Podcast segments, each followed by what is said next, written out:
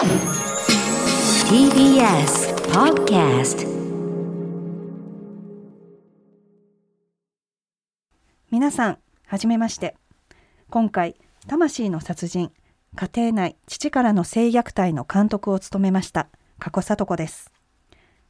まずはじめに短く自己紹介をさせていただきます。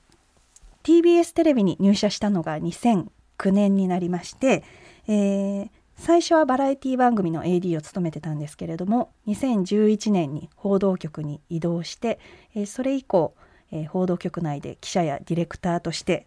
活動をしています。で今は、毎週土曜日の夕方に放送してます報道特集というニュース番組のディレクターを務めてます。でそこで主に、性暴力ですとかジェンダー児童虐待などですね女性や子どもを取り巻く社会問題をテーマに取材を続けています。でそもそも報道の世界を志したきっかけはですね私あの学生時代にバックパッカーをしてたんですけれどもインドのムンバイという都市に滞在してた時に少女たちの人身売買のあの現場を目の当たりにしたことがきっかけです。インドにもアジア最大と呼ばれるあの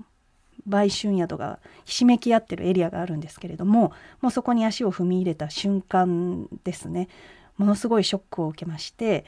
本当にもう10歳前後の小さな女の子たちが厚化粧をして本当に昼からあの路上に立って身売りしているというそういう現場を目の当たりにして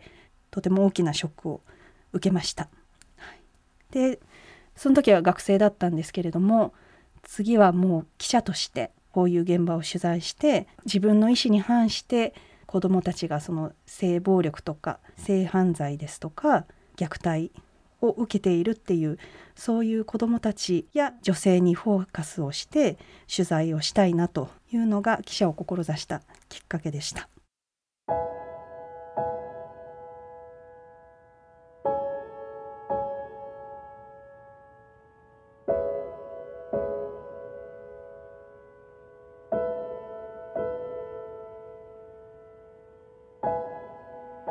魂の殺人というのはえこれは性暴力を指す言葉なんですね。どうして、えーそのように呼ばれているのかって言いますとその時受けたあの性暴力が体と心だけでなくてその被害者のその後の人生にまで大きな影響を及ぼすからなんですね。で特にそれが子どもの時の被害であればもうなおさらです。で被害が終わった後もその被害者は PTSD をはじめとするもうさまざまな後遺症に何十年間も苦しみ続けます。例えばもううつ病ですとかアルコール依存症ですとかこの逸脱した性行動とかそういう本当に PTSD をはじめとするさまざまな後遺症にその後もずっと苦しみ続けるという。でとりわけ性被害性虐待を受けた相手が家族っていうその自分を守ってくれるはずの存在から受けた暴力っていうのは本当に深刻なトラウマをもたらします。でこのテーマは家庭内の性虐待をテーマにした映画なんですけれどもその登場人物のうちの一人が渡辺孝子さんっていう神戸市にお住まいの元中学校教員の方なんですけれども4歳から13歳まで実の父親から性虐待を受けてきました。いまだにあのうつ病ですとかアルコール依存症を患っていて50年以上も苦しんで生きています。で作品には他にも父親からの性虐待を告発した女性たちが登場します。えーそのうちのお一人が宮本ゆかりさんという方でこの方もあの実の父親から性虐待を受けていて香川で美容室を営んでいらっしゃる女性です。でゆかりさんも幼少期に父親からの性虐待を受けていてその性虐待について、えー実名で顔もさらしてえブログで公表して、まあ、多くの同じような立場の性被害当事者の方たちからの共感を得た方です。で3人目が山本潤さんという一般社団法人スプリングという性被害当事者で作る団体を立ち上げた方です。で山本さんもかつて実の父親から性虐待を受けてこられた方でもう当事者として国会ですとか中央省庁への働きかけを行ってきた方です。でちょっとこの場でお話ししたいと思うんですけれども日本の法整備が追いついていないという現状もあります。え刑法改正についてまだまだ課題が山積していまして映画でもあのご紹介しているんですが刑法というのが、えー、定められたのが明治時代で110年前に定められた刑法というのがもうそのまま一度も改正されたことがなかったんですね。それがようやく性被害当事者の方たちの声を受けて改正されたのが2017年映画に出てくる山本潤さんという女性をはじめその当事者の方々が性被害の実態に即したあの法整備を進めてほしいっていうふうにこう声を上げられて、えー、ようやくあの刑法の改正案っていうのが国会で可決成立したのが2017年の6月になります。でそこで、まあ、大きく変わった点がいくつかあるんですけれども、えー、そのうちの一つが映画でもご紹介した看護者成功当罪というあのものが新設されました。でそれは何かっていうと18歳未満の子どもに対して親などがその影響力に乗じて性行為を行った場合に処罰できるようになったというものです。でこれはあのまあ、110年ぶりの改正ということで本当に大きな一歩にはなったんですけれどもこの刑法改正をめぐっては残された課題というのもいくつかあります。で例えば控訴事項の問題があるんですけれども刑法では強姦罪については10年強制わいせつ罪については7年っていう時効が定められていたんですね。でつまりその年数を過ぎると加害者を罪に問えないこれについては刑法改正を経てもそのままになっています。子どもの場合被害者がこれは性被害だっていう被害を認識するまでにすごく時間がかかっているっていうのが現状です。で海外の例を見てもですねイギリスでは時効を設けていなかったりフランスでも政治に達するまで時効をカウントしなかったりっていう日本が遅れを取ってるっていう現状があります。まあ、それに対して時効の撤廃っていうのを求めてます。そういう当事者の方々の声を受けてあの今刑法をさらに改正しようという動きがあります。山本潤さんも今度は法務省の法制審議会っていう法務大臣の諮問機関のメンバーになってですね当事者として刑法再改正に向けてあの意見を述べられていましてでつい先日その要項が法務大臣に提出されました。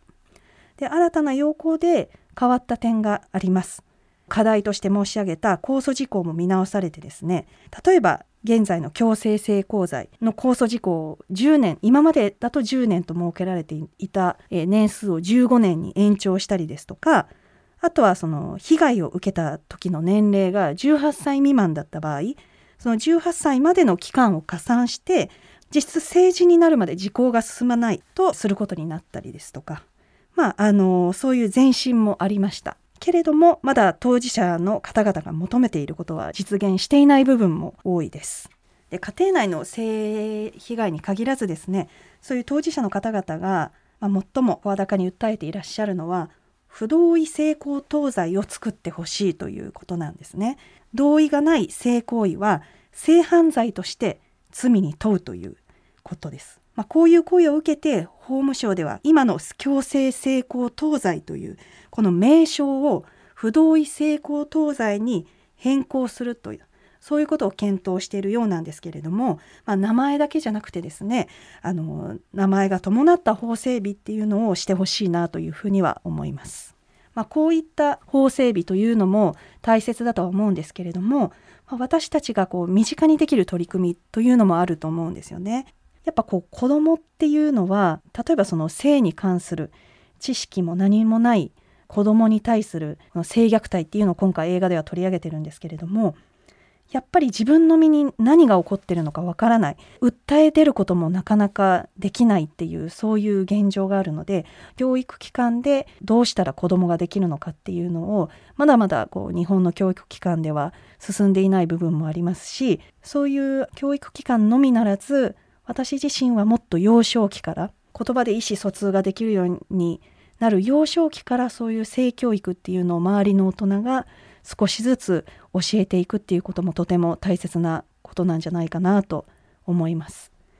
実際私も1歳とあの3歳の子供がいるんですけれども家で特に3歳の子供はもう言葉で意思疎通ができるので最近は絵本で読み聞かせをしています。